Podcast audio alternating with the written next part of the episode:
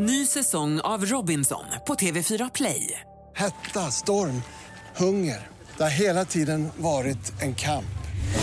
Nu är det blod och tårar. Fan händer just nu. Det. är Detta är inte okej. Robinson 2024, nu fucking kör vi! Streama söndag på TV4 Play.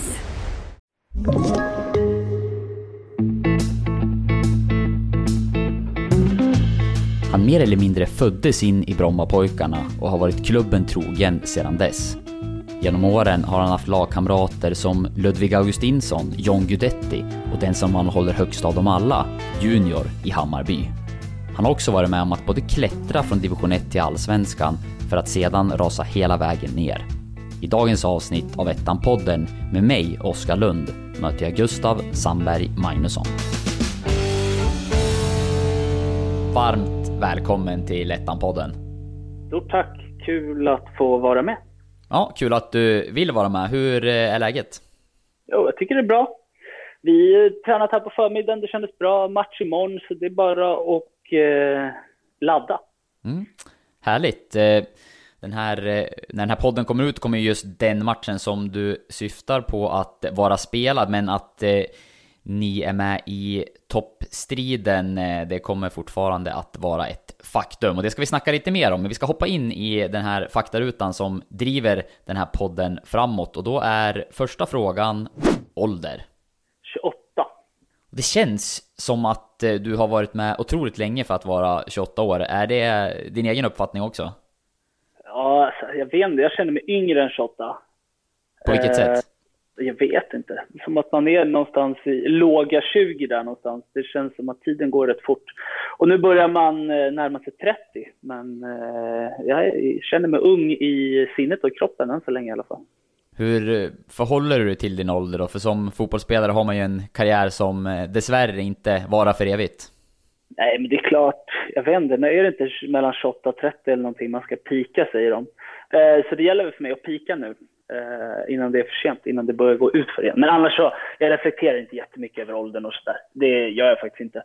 Eh, det blir ju lite så vad man vill bli när man blir stor. Sådana tankar måste man ju börja, måste man börja bekanta sig med.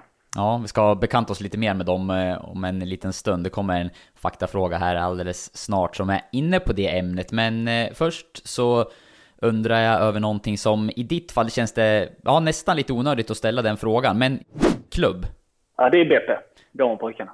och det har det ju alltid varit. Ja, det har det sen, sen sexårsåldern. Kan du inte berätta hur din relation till eh, BP startade? Jag vet att eh, det är inte bara du i din familj som har starka band till den föreningen. Nej, det är, ja vad ska vi börja? Vi kan på, på pappas sida så är det, han är den som har spelat mest matcher i A-laget. Eh, och var målvakt där i BP på, vad var det, 70, nej 70-talet, så gammal är han inte, 80-90-talet. Eh, och eh, även hans brorsa, min farbror, var uppe i A-laget men stod inte så mycket för det var farsan som var första keeper. Eh, så han, eh, där får man ju säga att det är en stark koppling. Och även på eh, morsans sida, där eh, mamma spelade i damerna i många, många år. Och eh, vad har vi mer? Min morbror gjorde jättemånga matcher i eh, säsonger i A-laget. Och min morfar har tränat Eh, BP i en väldans massa år. Och sen har vi min lillebrorsa som också gjort säsonger i A-laget. Så det är, det är en lång historia, det kan man lugnt säga. Ja, eh, minst sagt en BP-familj. Om du skulle ta oss igenom din resa som ungdomsspelare och eh, upp till A-laget, som den, den delen av karriären kommer vi prata mer om lite senare, men om vi tar ungdomsåren, hur- var det att komma fram som ung fotbollsspelare i Brommapojkarna? Ja, alltså det var, jag bodde ju ett stenkast från Grimsta, en lägenhet. Så det var liksom, fotbollsskolan var utanför, utanför, nedanför balkongen liksom på gräsängarna. Så det var så det började. Eh, och sen, ja, det rullade på. Man spelade lite, först var det klasslag som man spelade i. Eh, och sen gick det vidare. Jag kom till ett, eh, jag vet inte om det hette akademin då, men det var i alla fall ett första lag i BP när jag var, okej, okay, jag 11-12 eller något sånt där Eh, i 92orna då. Eh, och sen därifrån så fortsatte det upp till eh, U17, U19 och sen till slut till eh, A-laget. Ja, och det är ingen hemlighet att eh, BP har en stor ungdomsverksamhet. Tittar vi på ett, eh, ett A-landslag idag så är det dessutom ett antal spelare som är fostrade där. Vad, vad är din bild av eh, BP's arbete med eh, unga fotbollsspelare? Du som har varit i klubben först som ja, men, ung och lovande själv och sen uppe i seniorverksamheten och sett spelare såklart eh, komma i föreningen och ta steg uppåt. Ja, ja den är eh, enorm och nu mycket uppmärksamhet får ju såklart akademin med tanke på alla spelare som fostras, som du nämner, det är x antal landslagsspelare, både i eh, A-landslaget men också i u landslaget finns det ju massa spelare med. Eh, men sen utöver det är det ju, ja det är över 4 000 ungdomar, så det är inte, akademin är faktiskt en väldigt, väldigt liten del av hela föreningen eh, och det kanske inte så många tänker på. Men det är en enorm koloss, det kan man lugnt säga. Eh, och jag har fått vara del av både, både ungdomslagen och akademi, akademilaget, så det är kul att ha den erfarenheten. Ja, du är ju inne på det själv att eh, många kanske inte tänker på, på helheten och eh, den stora verksamheten eh, som, som finns. Så det blir ju ofta diskussioner också kring ja, men selektering och, och nivåanpassning och, och sådana bitar. Vad är din bild av åren som, som du hade i BP som ungdomsspelare? Hur, hur var de delarna? Hur jobbade man med eh, ja, men med ungdomsspelarna och eh, den biten? Uh, ja, man jobbade, det var jätteseriöst. Det var ju det var jätteduktiga tränare, vilket det är fortfarande. Och sen var det ju speciellt, du spelade i, i mitt fall i 92orna var det ju, det var i princip de bästa spelarna i Stockholm, men till och med i Sverige, uh, som spelade ett och samma lag. Så varje träning, och alla ville bli fotbollsspelare. Eh, så då kan du tänka dig varje träning, kvaliteten det blev och motivationen och passionen. Och den var enorm. Så det, var liksom, det är lite ett själv, självåkande tåg. Eh, även fast tränarna har en jätteviktig del. Men de, de behöver liksom inte, i alla fall inte i vårt fall, så behövde de liksom inte motivera oss. Alla var så ruggigt motiverade och det märker man nu också. Alla spelarna, de flesta i alla fall, som kommer upp, är, har det här inre drivet. Eh, som de någonstans man inte kan träna sig till. Utan det, det, antingen har man det eller så har man det inte. Ser du någon problematik med att eh, ja, men det är drivna fotbollsspelare såklart och i en ung ålder, drevs det någonsin för hårt eller ser du några sådana delar som du, du kan se som negativa? Ja, alla, är ju, alla människor är olika och att eh, vara i en, en, ett akademilag passar inte alla. Eh, det gör det inte, för det är väldigt, det sätts höga krav på att du ska varje, varje träning, varje match, du ska helst vinna och du ska spela bra, du ska utvecklas. Och liksom, jag säger inte att det är den rätta vägen för alla att gå, utan du kan ju bli fotbollsspelare, yrkesspelare, vad jag ska kalla det. Eh, andra vägar också. Det finns inga facit på det där, eh, hur man ska gå tillväga. Men för mig var det i alla fall en, en jättebra väg att gå. Ja, uppenbarligen så har du trivts väldigt eh, bra i föreningen. Har det varit nära någon gång att du har lämnat klubben? Nej, inte direkt. Alltså jag har väl inte ens fått erbjudanden heller. Det var ett år när vi åkte ur Superettan 2015 så var det två klubbar som ringde mig. Eh, men eh, då valde jag att skriva på med BP istället. Och det är väl enda gången som man kan prata om att det varit nära, även fast det inte riktigt var nära. Annars så har det inte riktigt varit aktuellt. Det har inte varit det. Om du skulle sätta ord själv då på dina känslor för klubben eller vad Brommapojkarna betyder för dig, hur skulle det låta då? Ja, det är svårt. Alltså, det är ju som hemma. Alltså, så, skulle jag väl, så skulle jag väl beskriva det. Från att man var en liten grabb som typ inte kollade så mycket på när farsan spelade utan lekte mest runt omkring där på Grimsta till att man själv spelade. Så det är ju det är hemma, eh, kort och gott. Vad tror du om vi, om vi blickar framåt? Eh, kommer du representera någon annan klubb innan eh, det att fotbollskarriären är över?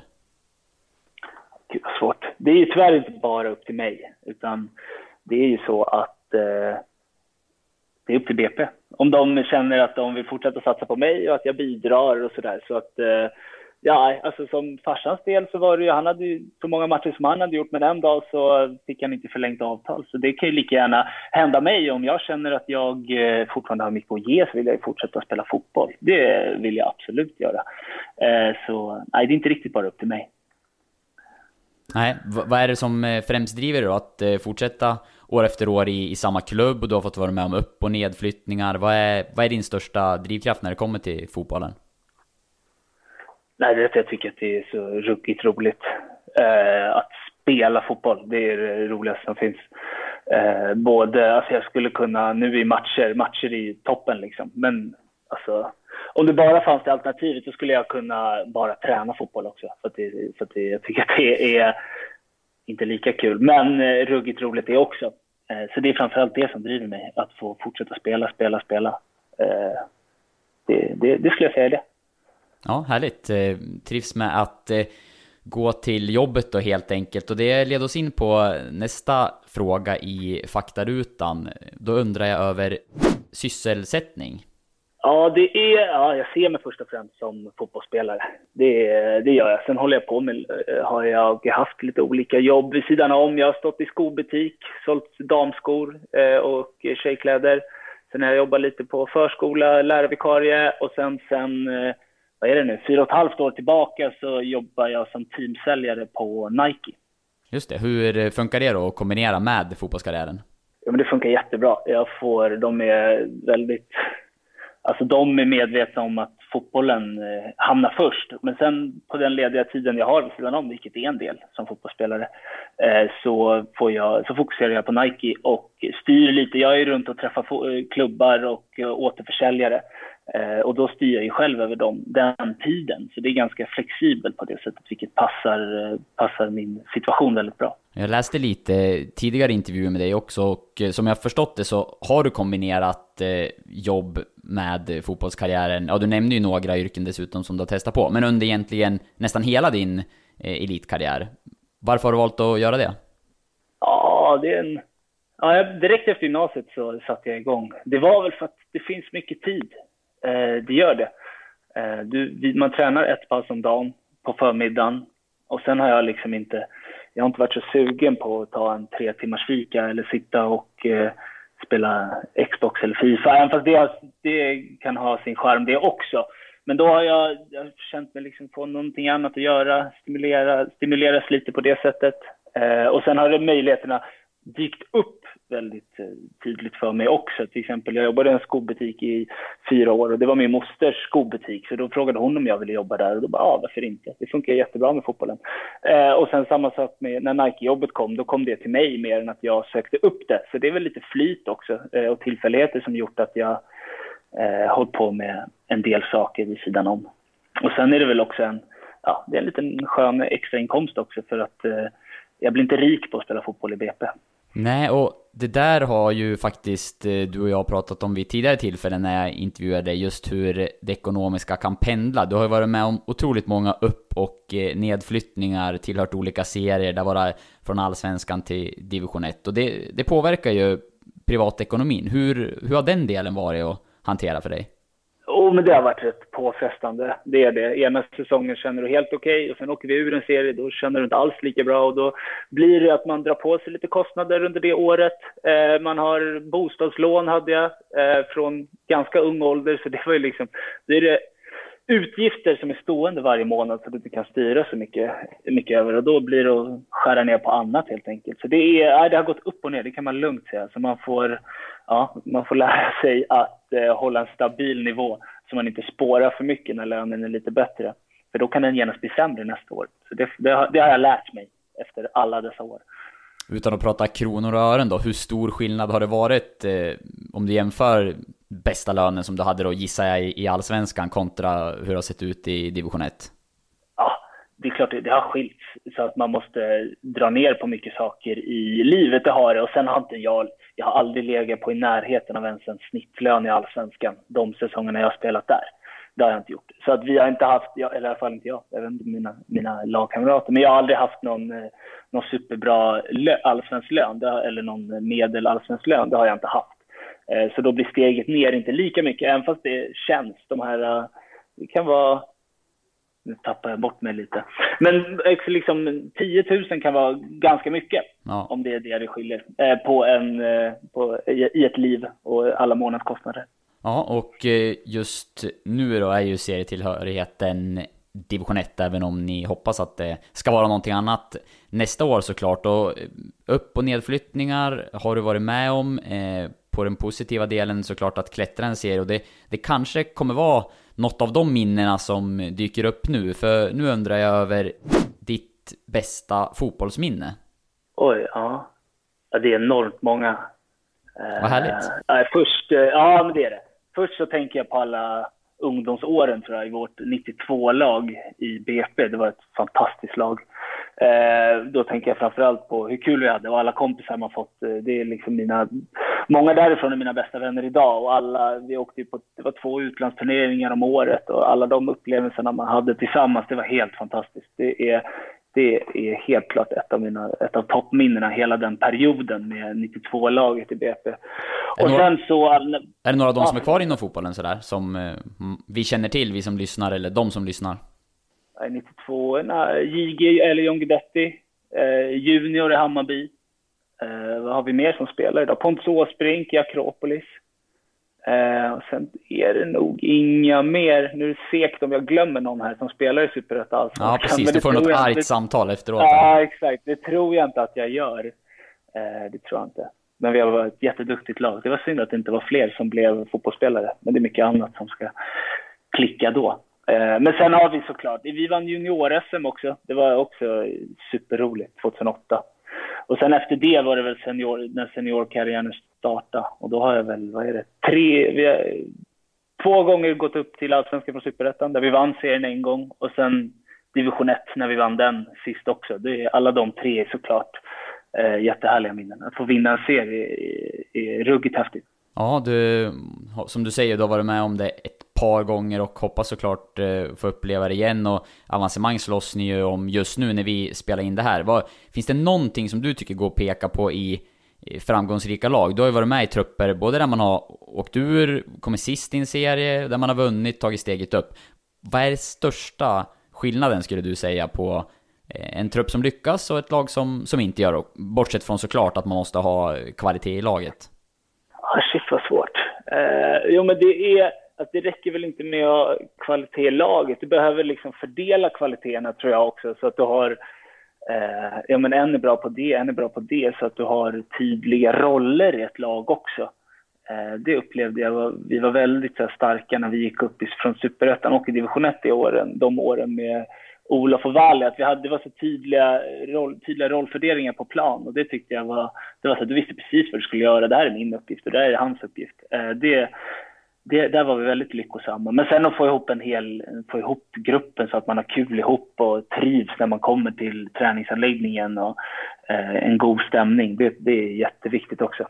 Det märker man tydligt de år, årgångarna det har gått sämre, att då har man inte riktigt fått ihop gruppen och sammanhållningen lika bra som när det går bra. Det är, ganska, det är faktiskt ganska tydligt.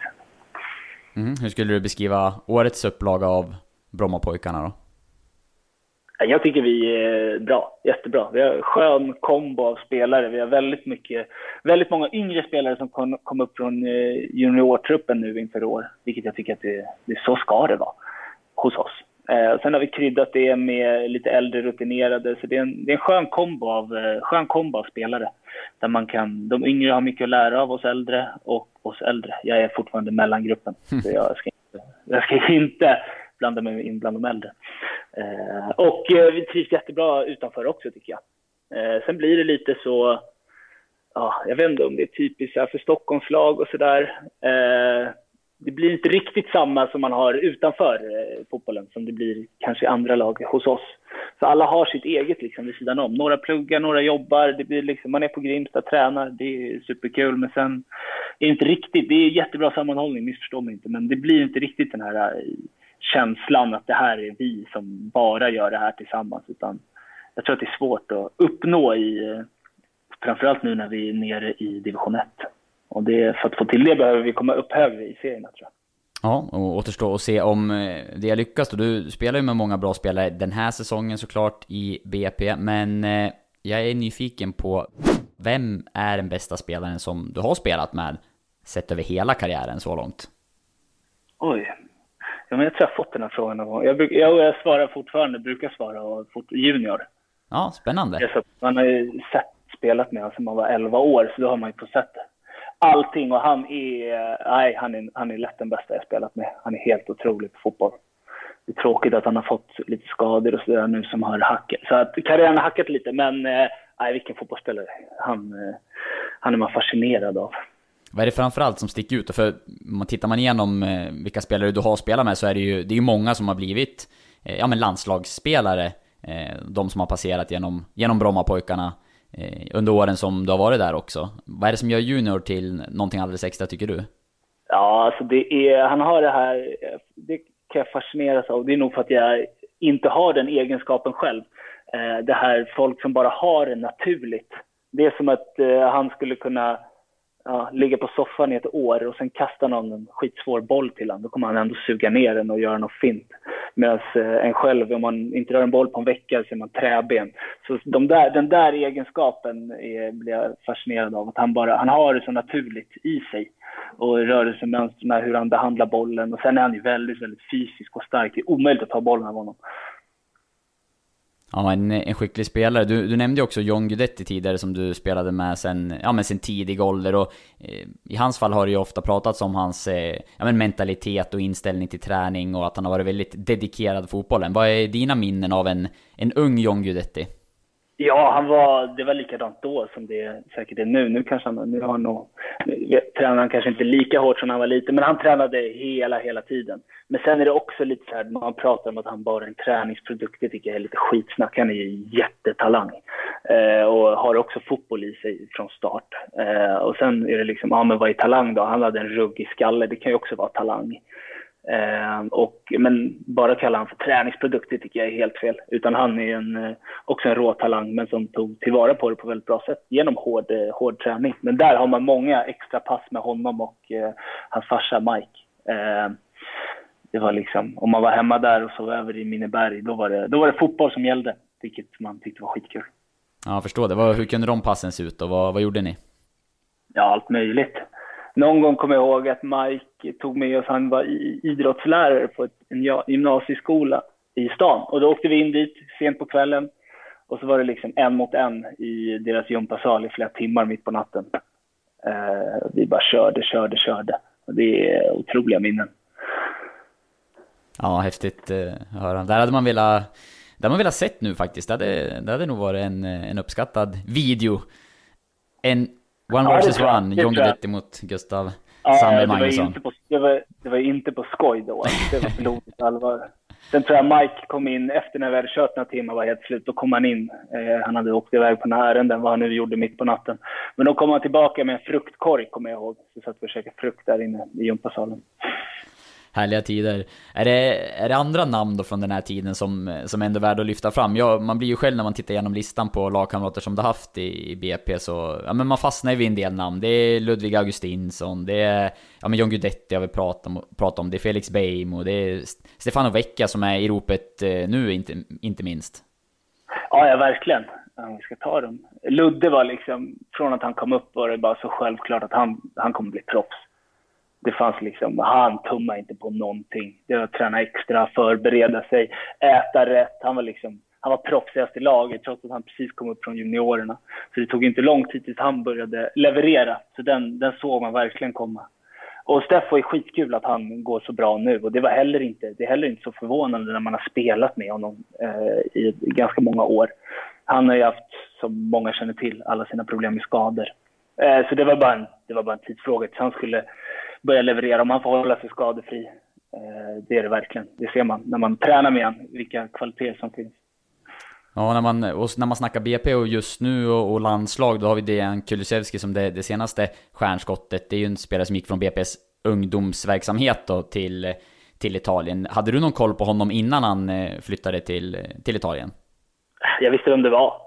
Eh, så man, jag, sen, jag har varit tränare i akademin i många år i BP. Så jag hade, jag, men jag hade aldrig tränat honom eller sådär. Men jag hade koll på honom, jag visste inte alltså, jag visste inte hur han var på plan. Förutom att han pratade med tränarkollegor så jag berättar om ju. Eh, men det visste jag inte. Men det är ju skitkul att det går bra, det går bra för honom. Minst sagt går bra för honom. Det, han flyger ju. Ja, det får man lov att säga. Nu, nu har vi snackat om eh, några av de bästa spelarna du spelat med och eh, då vill jag ju såklart veta också, vem är den bästa spelaren du mött? Ja, fan. Här är inte så mycket att skryta om eftersom jag bara har varit i Sverige och inte gjort så många landskamper i ungdomsåren heller och sådär. Men om vi ska tänka till... Jo, men jag, det, det kan jag... Vi mötte AIK 2018 och då tyckte jag att Kristoffer Olsson var överjävlig. Det kommer jag ihåg. Att han, när man mötte han sådär, när man hade sett han, han gör den där äckliga vändningen som man gör när man tror att man har bollen och sen så bara vinklar den åt andra hållet. Den åkte man på några gånger när man mötte han och det var liksom, han tyckte jag var riktigt, riktigt bra. När vi, som är ganska färskt i minnet också. Mm, det är allsvenskan, där hittar vi ju många fina namn Jo, såklart. så är det verkligen. Så är det verkligen. Men jag kan tänka mig att, nu vet jag inte vilka andra gäster som har varit, men de kanske har lite andra toppnamn att leverera med. Men Kristoffer Olsson är ju landslagsspelare, så det är okej. Absolut. Ny säsong av Robinson på TV4 Play. Hetta, storm, hunger. Det har hela tiden varit en kamp. Nu är det blod och tårar. liksom. Fan händer just nu. Det. är Detta är inte okej. Robinson 2024, nu fucking kör vi! Streama söndag på TV4 Play. Ett poddtips från Podplay. I fallen jag aldrig glömmer djupdyker Hasse Aro i arbetet bakom några av Sveriges mest uppseendeväckande brottsutredningar. Går vi in med hemlig telefonavlyssning och, och då upplever vi att vi får en total förändring av hans beteende. Vad är det som händer nu? Vem är det som läcker? Och så säger han att jag är kriminell, jag har varit kriminell i hela mitt liv men att mörda ett barn, där går min gräns. Nya säsongen av Fallen jag aldrig glömmer på Podplay. Vi ska gå vidare och är framme vid ett segment som vi kallar för fem snabba och i de flesta fallen så har gästen fått eh, säga det första som han har tänkt på eh, gällande klubbnamn. Men eh, då har det varit klubbar som han har representerat och det blir ju väldigt svårt i ditt fall. Eh, det är nog den enda... En snabb. Ja, exakt. Den enda gästen så långt som inte har spelat för fem klubbar. Så att eh, den här är omgjord. Du kommer istället få fem tränarnamn. Eh, och då är det ju ingen högoddsare att eh, det är fem tränare som du har haft att göra med under karriären. Eh, så det första du tänker på helt enkelt Vill du ha ett ord bara då, eller? jag har varit ganska, ganska snäll i bedömningen på den här eh, tidigare så att eh, du, du får väl ge en mening eller så men ett hyfsat snabbt svar, så långt kan vi väl sträcka oss i alla fall då. Okej, jag ska göra mitt bästa. Det låter bra, är du redo? Jajamän. Det första du tänker på om jag säger Kim Bergstrand. Eh, skicklig. Snyggt, ett ord också, bra. Ja, men jag försöker hålla mig där. Ja. Robert Björknesjö. Energi. Louise Pimenta. Eh, passionerad. Olof Mellberg. Bestämd. Och Stefan Billborn. Och där blir det... Eh, gud vad svårt på Stefan. Eh, nej, men det är typ den tränaren som har betytt mest för mig, så kan man säga. Mm, härligt. Eh, Klarar på ett ord på alla Ja, utom Stefan Billborn då kanske? svara. Ja, men det var inte så oväntat. Han var sist på listan av en anledning, för jag vill att vi ska prata lite mer om honom. Eh, Okej. det är som du sa det, att det är den tränare som har betytt mest för dig. Du får berätta varför. Nej, det var, han, det var han som tränade tillsammans med Ola Larsson, BFPs 92 år. Så har jag haft han sedan jag var 11-12 år. Och sen resan som vi tog som spelare så följde han med på hela tiden. Eh, ju äldre vi blev, eh, upp till eh, U17 så var han tränare där, U19 så var han tränare där och sen gick han upp till seniorlaget när vi, vi som kom upp dit eh, började där. Eh, så jag, han har liksom varit med hela vägen från 12 års ålder till att han fick lämna då inför 2015. Så det är vi har många, många år ihop och från så här ålder där man, du kan tänka dig från 12 år tills man blir där 20, det är ganska år som har formats ganska mycket och mycket saker händer. Så han var liksom den som, ja, vad ska man säga, eh, ens, ens förebild och som dessutom hjälpte en bli bättre på fotboll. Hur var han som tränare då? Ja, han var fantastisk som tränare, det var han. Eh, både som ungdomstränare och eh, seniortränare. Så hade han ju, nu var han bara ett år i BP som huvudtränare. Annars hade jag haft honom som huvudtränare tidigare i ungdomsåren.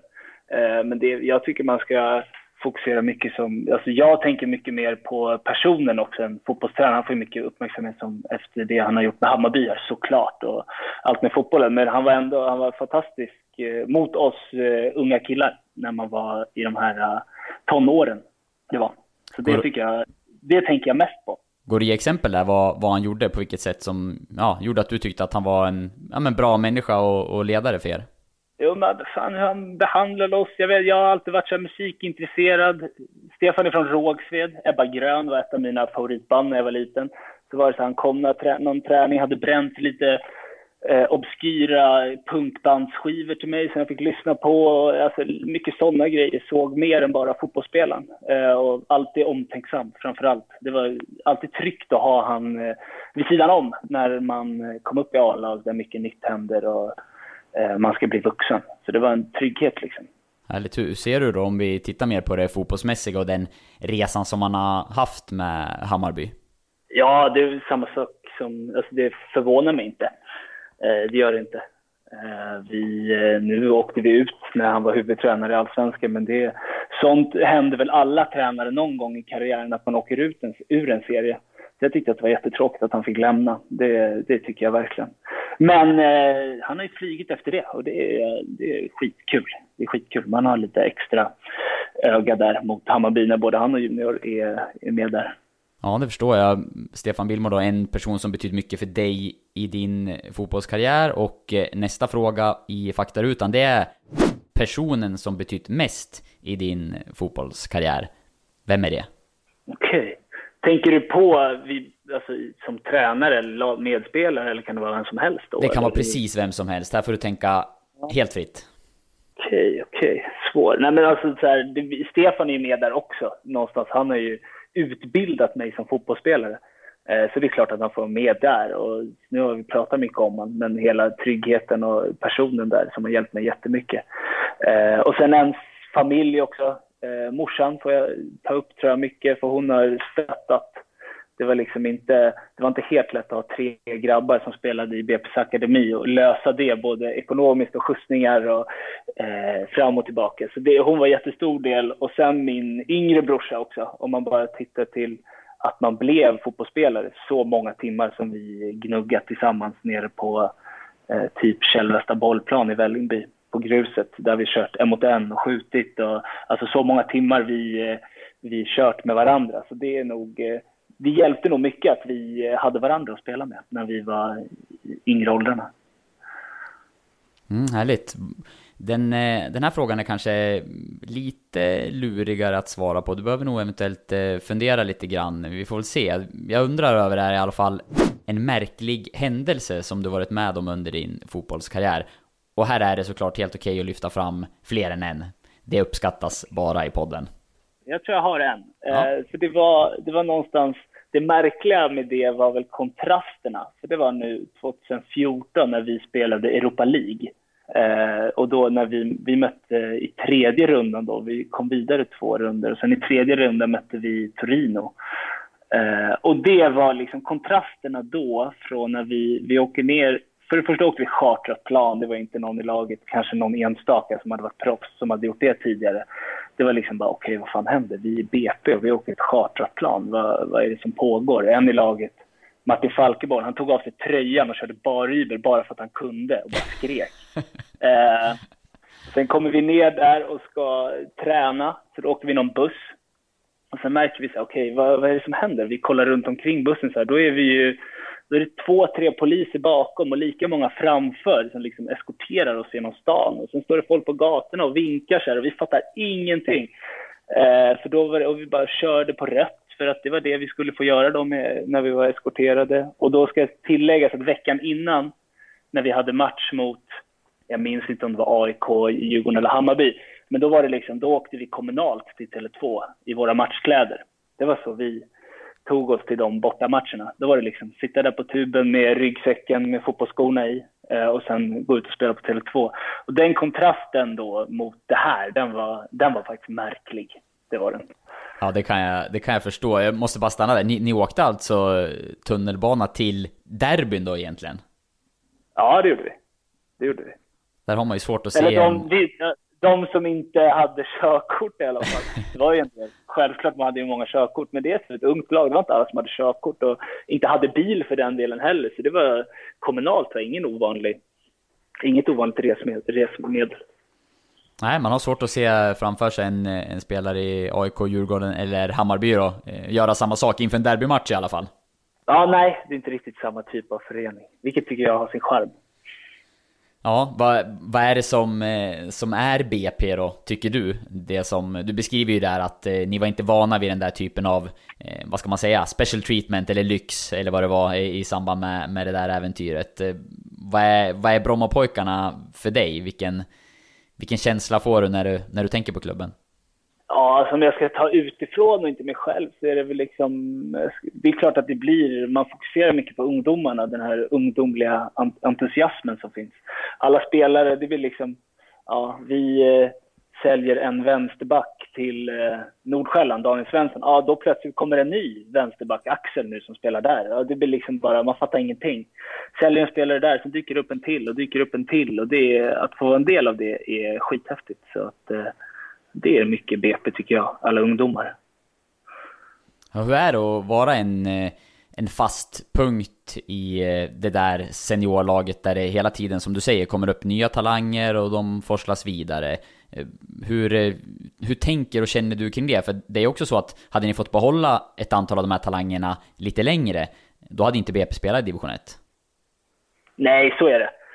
sen måste man väl någonstans här acceptera sin plats i näringskedjan tror jag. Det är klart att vi skulle vilja behålla många spelarna men alltså fotboll är väl det är en lagsport men man är ändå individualist i det, att man vill nå så långt som möjligt i sin egen karriär. Så det är, det är klart att det är ett naturligt steg för många och eh, gå vidare. Dels att få testa på att spela i Europa och tjäna pengar och allt sånt där och komma så långt som möjligt. Eh, det är svårt att göra i BP. Så jag tycker inte att det är så konstigt. Eh, sen skulle jag, om vi är lite högre upp i seriesystemet så hoppas man ju att man kan, de som kommer upp och är bra, att man kan få behålla några extra år innan de drar vidare. Än att det blir att de gör en halv säsong hos oss och sen är det vidare. Eller som i många fall drar i ungdomsåren. Det är klart att det är klart att i de bästa världar så vill man ju behålla. Men då får man ju satsa på om vi är lite högre upp i seriesystemen så kan man ju hoppas på att man får tillbaka spelare sen. De som vänder hem igen när de börjar bli äldre, att de väljer BP, det skulle vara fantastiskt om det, är, om det blir så. För då finns det rätt många spelare att välja på. Ja, det kan man lugnt säga. Du är inne på det själv, det är ju ett antal spelare som lämnar redan eh, innan de blir seniorspelare. Vi pratade om Dejan Kulusevski tidigare och det har hänt även under den här säsongen spelare som har flyttat till Italien bland annat. Men om vi tittar på de som finns i klubben nu och kanske även i A-laget med dig då. Eh, vilka, vilka talanger ska vi ha koll på? Vilka är nästa BP-spelare att ta klivet ut i eh, den ännu större fotbollsvärlden? Okej, okay, då blir det blir fokus på våra egna då. Alltså är det... Eh ja, det är Men jag tycker Jesper Ceesay är en spelare som kommer gå långt. Han har, det är hans första år i, senior, i seniorlaget och han har tagit sådana enorma kliv. Och han har det här som... Eh, det är inte jättevanligt när man är ung, för då blir det lite varierande prestationer. Eh, vilket så ska det vara, man ska lära sig. Men han har en extremt jämn nivå. Och det är nog en egenskap som han kommer att ha stor nytta av eh, framöver. Eh, så han, han tycker jag att de, de flesta bör ha koll på, fast inte för mycket så att han drar direkt. Nej, du vill ha de där ett par säsongerna i alla fall med er så att han kan vara med och föra BP uppåt först innan det är dags för större uppdrag. Ja, ja verkligen, verkligen. Mm. Ja, och det finns såklart eh, fler unga spelare att ha ja, ja, koll alltså, på i klubben. Bara en som jag tänkte på. Det finns hur många som helst. Det finns det verkligen. Ja, både jag och eh, säkerligen många av de som lyssnar kommer att eh, hålla koll på kommande BP-talanger. För att det kommer eh, nya spelare till elitfotbollen, eh, det kan vi vara säkra på för BP. Eh, är ju en eh, plantskola och benämns ofta som det, inte kanske lika stora och många rubriker som de övriga Stockholmsklubbarna annars. Men 2018, då var det mycket skriverier om er och inte på ett positivt sätt då, utan ni hade en tränare i Luis eh, Pimenta som fick eh, lämna. Och eh, ja, det ska framkomma, eller fanns ett missnöje över, över hans eh, metoder som ledare och sådär. Då var det mycket skriverier om BP, då var det några dygn som var turbulenta för er. Hur minns du tillbaka på den tiden idag? Ja, det var... Det var liksom... Det blir, vi slogs för vår överlevnad och så dök det här upp i allting. Och då var det liksom mycket... Det blev ju automatiskt att det här behöver man lägga energi på. Alltså min, eh, då ringde, då ringde fan telefonen konstant i några dagar där. Eh, det var rätt jobbigt för det var liksom, ja men jag måste foka på nästa match här. Vi ska försöka hålla oss kvar i allsvenskan.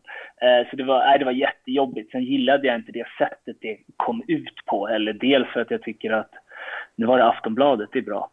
Eftersom du är Expressen, föredrar Expressen. Men då, alltså det var så här artikel som kom ut, det var, jag förstår att det var någon, någon som hade ringt och berättat det här, men att man så att man publicerade det där med så många osanningar, eh, det var missnöje i spelargruppen, det var det. Eh, och jag tror att det som skedde skulle skett ändå, fast inte på det här sättet. Det var liksom bara, nej, det var inget kul när det där kom ut. Det var så här, nej men det här stämmer inte, det här stämmer inte heller. Vad, vad är det här? Det, här, det kändes bara oseriöst. Eh, sen kanske det kom något bra utav det också. Det uppmärksammades eh, saker som skulle uppmärksammas, eh, som kanske inte skulle gjort det annars. Men eh, det var jobbigt, det var det verkligen. Men även om inte, om inte allt då i, i rapporteringen eh, stämde enligt dig sådär, vad, hur, hur var det? Vilka var bristerna i ledarskapet? För det pratades ju mycket om eh, ja, men språkbruk och, och liksom, rankingsystem och, och olika, eh, ja, olika delar kring det. Vad, vad är din bild av vad det var som inte fungerade? Ja, det var en kulturkrock kan man säga. Vi var vana vid en grej och eh, eh, Louise var van vid en helt annan sak. Alltså det var lite så här, det var ganska... Ett, eh, alltså han sa något exempel där i början att han liksom inte, när han hade sina ungdomslag i Portugal, då behövde han ha koll på hur många mor, morfrar, morföräldrar och farföräldrar som hade gått bort. För det var liksom spelarna skyllde på det var och varannan vecka för att eh, eh, få skippa träningen. Men så är det inte riktigt i BP, utan där vill alla verkligen. Alla är supermotiverade, så just den, den delen som han tog in, att liksom driva alla, det behövdes inte på det sättet. Så det blev en liten, det blev en liten krock. Eh, det blev det. Eh, sen eh, Sen bidrar det väl när resultaten inte går med, eh, som det inte gjorde, vi låg i botten, då är det klart att då, då uppstår det missnöje. Det är spelare som inte får spela och det är dåliga prestationer. Och, eh, och så som han hanterade det tyckte inte jag var helt rätt heller. Eh, det var lite så här, eh, de kallade det i tidningen penalism och det är det väl till en viss del. Vi blev, det blev liksom bestraffningar eh, som jag inte, det var så här, ja, det här kanske funkar någon annanstans, men här så, här funkar det inte. Det gör det inte. Och sen språkbruket, absolut, det var några olämpliga, olämpliga ord som kom ut, men det kan jag säga att det gör det från alla tränare som man har. Det är inte bara Luis Pimenta, eh, det är det inte.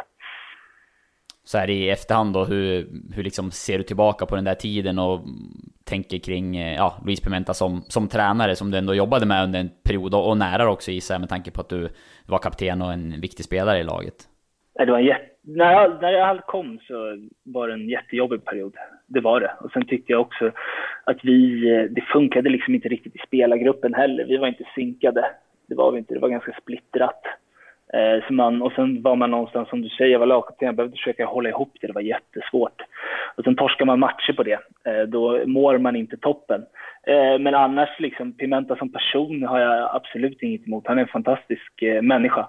Eh, det är han. Men han, hade lite, han gick in i en tränarkaraktär upplevde jag det som. Att han var en, annorlunda som människa och sen när han var tränare så var han inte den han var som människa. Eh, och det skulle, jag, det skulle han nog tjäna på att vara mer sig själv som tränare. Det är jag helt övertygad om.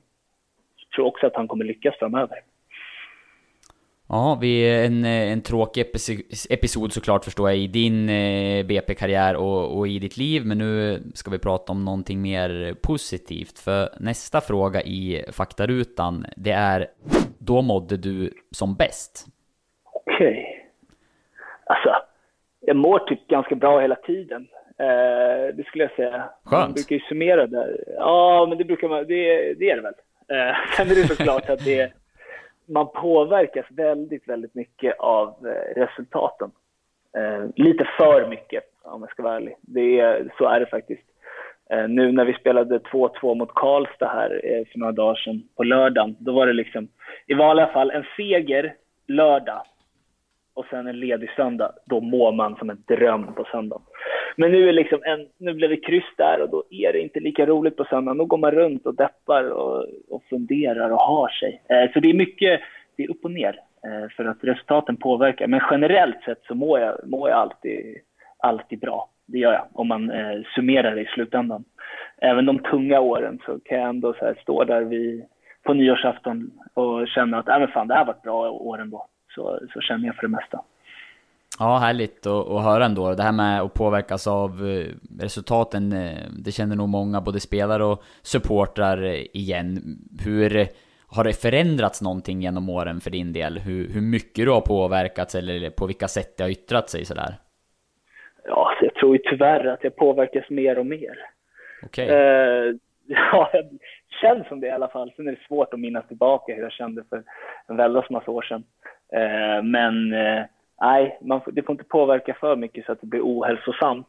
Eh, men man får försöka hitta någon balans i det där, vilket är, vilket är svårt. Man ska ta det på allvar, fotbollen. Det tycker jag verkligen. Eh, för det är liksom bland det viktigaste i livet, eh, i alla fall för mig.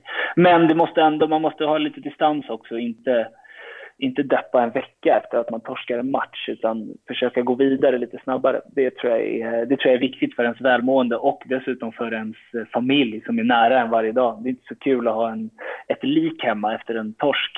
Eh, då smittar det av sig på omgivningen. Ja, det är ju dem att, att, tänka på också såklart. Har det, har, det, har, det liksom, har det blivit situationer där du har blivit tillsagd att eh, nu räcker det faktiskt, eh, nu är vi på en middag här eller vad det nu kan handla om? Nej, alltså jag har inte blivit tillsagd. Min eh, tjej Elin är jätte, jätteförstående. Men det är liksom när det går, hon är mest stöttande. De här tyngre åren, som det har varit många av, då är det tufft att spela fotboll. Det är verkligen det. Eh, så, men då har hon, hon, hon är fullt medveten om det. Eh, och mest eh, eh peppar. Och eh, tröstar om det behövs. Eh, så där, det har inte varit, riktigt varit så. Sen tycker jag att man kan, man kan slå på en, en clownmask också. Och eh, vara trevliga killen och sen när man är borta från middagen då är det inte lika kul längre. Men eh, nej, det är, så är det. Lite så är det. Du nämner ju de här tuffa tillfällena nu då när vi, och egentligen är vi inne på också främst då att prata om eh, när du mådde som bäst, men när du tittar på eh, uppgång och nedgång i BP. Är, blir topparna lika eh, höga som dalarna blir djupa om du förstår vad jag menar? Att blir du lika glad vid framgång som du blir knäckt vid eh, motgångar? När det gäller fotbollen då? Ja, jag, ja, jag tänker på det där ganska mycket faktiskt. Eh, då, men då tänker jag inte på summera säsonger utan då typ efter en förlust. Då är det, du är deppig längre efter en förlust än vad du är glad efter en vinst. Det är du. Eh, I alla fall jag. Eh, men om man summerar hela säsongen så tror jag ändå att eh, någonstans den, jag kan liksom om 10 år eller om 20 år kan jag fortfarande tänka tillbaka på eh, när vi vann en serie och liksom må bra men jag tror inte att om 20 år så kommer jag tänka på en period där vi åkte ur och jag kommer plötsligt börja må dåligt. Det tror jag inte. Så om man summerar allting så tror jag ändå att de bra stunderna eh, väger över. Härligt. Eh, det är ju den typen av svar eh, man vill ha och den typen av inställning. Ja. Eh, men dessvärre då så kommer du även få svara på någonting som blir mer negativt laddat. För utöver att undra om när du mådde som bäst så undrar jag också om när du mådde som sämst. Ja, nej det var tufft. 18 var tufft. Det var det. Eh, allt som hände och så stod man i mitten i det. Eh, jag skulle liksom ha då skulle man ha kontakter med styrelsen, man skulle ha kontakt med Pimenta, det var telefonen som ringde och sen skulle man försöka klara sig kvar i allsvenskan och sen så som vi åkte ut i kval där vi borde vunnit. Det var, nej, det var den tyngsta, tyngsta ned, nederlaget. Det var det verkligen att åka ut så där i kval när det var liksom kaossäsongen och vi hade ändå räddat upp det och vunnit en kvalplats men sen inte lyckades knyta ihop säcken. Det var, äh, det var hemskt. Jag tror jag satt i vårt gym i typ två timmar efter och bara tittade in i väggen. Så det var, då mådde jag piss, rent ut sagt. Hur gör man för att komma tillbaka efter en sån tung säsong och ja, allt som hände och eh, den, den avslutning då som du beskriver? Hur, eh, hur fick du det att vända så att säga? Nej, det var väl att gå på ledigt och inte tänka på fotboll utan tänka på annat eh, som är roligt utanför fotbollen. Eh, sen det, jag tycker det har bidragit ganska mycket med att ha saker att göra vid sidan om. Att inte bara ha fotbollen, för då är de tyngre perioderna, då kan jag bara tänka mig att det blir extra tungt när du liksom, om du gör inget annat än att spela fotboll. Då, nu kan jag ändå fokusera på massa annat som jag har vid sidan om Eh, de sämre perioderna, vilket har hjälpt mig jättemycket. Ja, en tung fotbollssäsong eh, eh, förstår jag. Som du säger så påverkar ju det ens mående en, en hel del. Men trots allt någonstans bara fotboll och jag vet att du har varit med om, om tunga saker även utanför fotbollen, om, om det är kopplat till det. Du hade en, en lagkapten i BP som hette Pontus Segerström som gick bort 2014. Vad, eh, vad minns du av den tiden och eh, ja, den tragiska händelsen? Ja, nej det var hemskt. Det var, han var liksom, han var ju då, han var liksom pappan i laget. Han, eh, vi kom till BP, eller när jag blev uppflyttad i A-laget 2010 så kom han från Norge tillbaka till BP. Vi kom där samtidigt 2010. Eh, så han var liksom, nej, han var en förebild på alla sätt och vis. Eh, sen var jag aldrig så här som hans, de äldre i laget som umgicks med vid sidan om. Men när vi umgicks i laget vid sidan om, det gjorde vi mycket, då hängde man ju. Men eh, nej, det var, och sen det var lite samma, men jag tyckte att det kom så här något, det låter ruckigt konstigt att säga, men hur vi liksom slöt samman i laget. Det är som att man har något så extra, alla som spelade det laget, den tiden har man något så extra starkt band till eh, efter allt som hände. Och det är väl någonting fint som kom ur det. Annars är det inte, finns det inget att säga där som är positivt, utan det var bara en tragedi. Eh, ja, det var hemskt. Det var hemskt, men framför allt för hans nära och kära, eh, såklart. Ja, självklart. Och som, som grupp då, som är, där många, kanske ni alla var, var väldigt nära honom och vissa såklart mer. Hur, ja, hur gör man tillsammans för att gå vidare från en, en sån händelse? Eh, nej, i vårt fall, ja vad fan gör man? Jo, men det, jag kommer ihåg att Stefan sa det någon gång, jag vet inte om det var i någon intervju eller någonting, men att eh, bara någon dag efter det hade hänt, att han hade gått bort och vi hade fått det beskedet så var det liksom, aldrig någonsin hade alla varit ute så snabbt på fotbollsplanen inför en träning.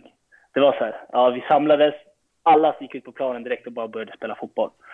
Eh, för det var liksom det som kändes rätt att göra, att få tänka på annat och bara spela lite fotboll och ha kul. Eh, och eh, nej, men sen som jag sa, så man, man slöt samman på ett speciellt sätt och fick ett speciellt band till alla i, det, i den truppen. Det fick man. Ja, och många som har pratat eh, väldigt gott om Pontus Segerström och hur han var som människa, fotbollsspelare och lagkapten. Jag vet också att du i någon intervju har sagt att du har ja, men, försökt ta med bitar av, av hans ledarskap nu när du själv då är kapten och ledare i Brommapojkarna. Finns det, finns det någonting där som, som han gjorde som du känner att eh, ja, du vill föra vidare i, i den typen av eh, ja, men roll som, som du har nu? Ja, som jag kunde skulle jag kopiera allt. Det kan jag säga. Han var helt otrolig. Eh, det var han. Både, men det bidrar också till hur det är som människa, tycker jag. För det kan vara att du är en jätteduktig fotbollsspelare och sådär, men om du är en dålig människa, tror jag inte, eller en sämre människa, eller en helt okej okay människa, då tror jag inte att du blir lika bra lagkapten. Han var verkligen en otrolig människa och det var liksom, då kändes det som, den här killen, det är han vi ska följa. Han är, han är otrolig på alla sätt. Du ville vara som han vid sidan om också. På, sidan, på, på plan och eh, sidan om. Eh, så det, det, och det, liksom, det hade han ju naturligt tror jag. Men att han liksom, han behövde inte göra sig till, han var bara. Och det är väl, det, blir, det tycker jag att jag försöker ta med mig i alla fall, att inte göra mig till och var, försöka rita till bara för att jag ska eller ja, skälla på någon junior bara för att det är så man gör. Utan jag försöker att, eh, jag försöker att leda på ett naturligt sätt. Kanske lite luddigt, men ja, det skulle jag säga. Men som sagt, om jag kunde skulle jag kopiera allting. Ja, eh, fina ord och som vi var inne på såklart en, en tragisk händelse. Vi, vi ska ändå gå vidare i podden och vi är framme vid den eh, sista frågan i faktarutan och där ska vi blicka framåt. Eh, titta i spåkulan och eh, jag undrar över vad du ser dig själv om fem år. Hur gammal är jag då? då? Jag är 28 idag, så det blir 33. Ja. Ja, men då kan jag ju spela fortfarande. Absolut. Ja, ja, hur gammal är? Det är väl eh, Haglund och CG är född 87, så de är väl runt där. Eh, och Jeppe Arvidsson är 35, 36 eller någonting. Så då, jag hoppas verkligen att jag spelar kvar, spelar fotboll då. Eh, I BP, i högre upp i serie, serierna. Eh, och, men om det inte skulle vara så så hoppas jag fortfarande att jag spelar på en bra nivå och tycker fortfarande att det är kul. Så, så skulle jag säga. Härligt. Om, om jag tar mig friheten och addera till den där frågan då, om vi tittar ännu längre bort i horisonten och eh, den där fotbollskarriären någon gång eh, är över. Vad tror du att du pysslar med då? Nu blir det jobbigt ju, den där ständiga frågan. Ja. Man Men du har ju stor. kommit en bit på vägen där, det är ju tydligt jämfört med många fotbollsspelare. Ja, ja, lite så. Jag har i alla fall ett, eh, ett CV så att jag skulle kunna få något jobb som inte handlar om fotboll. Det tror jag väl. Eh, men alltså, jag, jag vet faktiskt inte riktigt vad jag, vill, eh, vad jag vill göra. Om jag vill fortsätta jobba, om jag vill plugga, om jag vill... Eh, det, det har jag inte riktigt bestämt mig. Jag är, så, jag är imponerad över alla människor som efter gymnasiet bara, det här ska jag plugga nu och plugga det. Det är så här, jag är jag är fascinerad. Hur kan du veta vad du vill göra när du är 18 år? Jag är 28, jag har ingen aning vad jag vill göra när jag blir stor. Eh, Men jag har testat mycket grejer och det är väl ett steg i rätt riktning i alla fall. Eh, Så eh, ja, förhoppningsvis kan jag spela ett gäng, ett gäng år till så att jag har tid på att bestämma mig. Är det jobbigt det där, att inte vara klar på vad du vill göra sen? Ja, lite faktiskt. Det är det. Det tänker jag ganska mycket på. Det gör jag. Blir Men, du- eh, ja. Ja men blir det, blir det konkret i de där tankarna liksom? Sitter du och, och skriver ner potentiella jobb eller hur, eh, hur går den processen till? Ja, men det kan jag. Inte så, jag skriver inte ner. Men jag kan göra så här. Fan, nu skjuter jag ut mig. Men jag kan säga, jag inte, någon så här uh, jobbsöksgrej. Då kan jag gå in och bara, okej, vilka jobb skulle jag kunna göra? Tittar jag så här. Eller typ eh, gå in på antagning.se och bara, okej, vilka utbildningar skulle jag tycka var roligt? Nej, ingen aning. Eh, så det, det är svårt. Ja, och du, eh, du har ju några år på dig då, för vi har konstaterat att om fem år, då spelar du fortfarande fotboll på en bra nivå. Och Ja. då har du ju köpt dig ytterligare tid till, till det där beslutet i alla fall. Exakt, så om du ställer den här frågan om fem år så hoppas jag att jag har ett, ett hum i alla fall om jag vill, vad jag vill göra när jag blir stor. Ja, eh, vågar inte lova, men eh, ska försöka komma ihåg att, eh, att slå en signal eh, fem år från nu då, så får vi följa upp det här eh, och se vart, Ja, vart du har kommer landat. du, då kommer du ha klättrat upp på Expressen, då kommer jag vara helt irrelevant för dig. Ja, eller så är det jag som ska försöka få tag i ett eh, Serie A-proffs någonstans som har bytt, bytt nummer. Oj, oj, oj. Ja, det skulle vara något. Ja. Eh, Gustav eh, Sandberg Magnusson, eh, stort tack för att du gästade Ettan-podden och stort lycka till nu resten av den här fotbollssäsongen och med den fortsatta karriären och livet såklart. Tack för att jag fick komma. Jag kommer inte svara detsamma på, på lycka till, för jag är lite vidskeplig. Kör hårt. Jajamän. Du har lyssnat på en podcast från Expressen. Ansvarig utgivare Klas Granström. Expressen samarbetar med Podplay, en ny podcastplattform från Bauer Media, där du hittar Expressens poddar och förstås även en massa andra poddar. Du kan lyssna antingen via podplay.se eller i appen Podplay. Ny säsong av Robinson på TV4 Play. Hetta, storm, hunger. Det har hela tiden varit en kamp. Nu är det blod och tårar. liksom. Fan händer just nu. Det. är Detta är inte okej. Robinson 2024, nu fucking kör vi! Streama söndag på TV4 Play.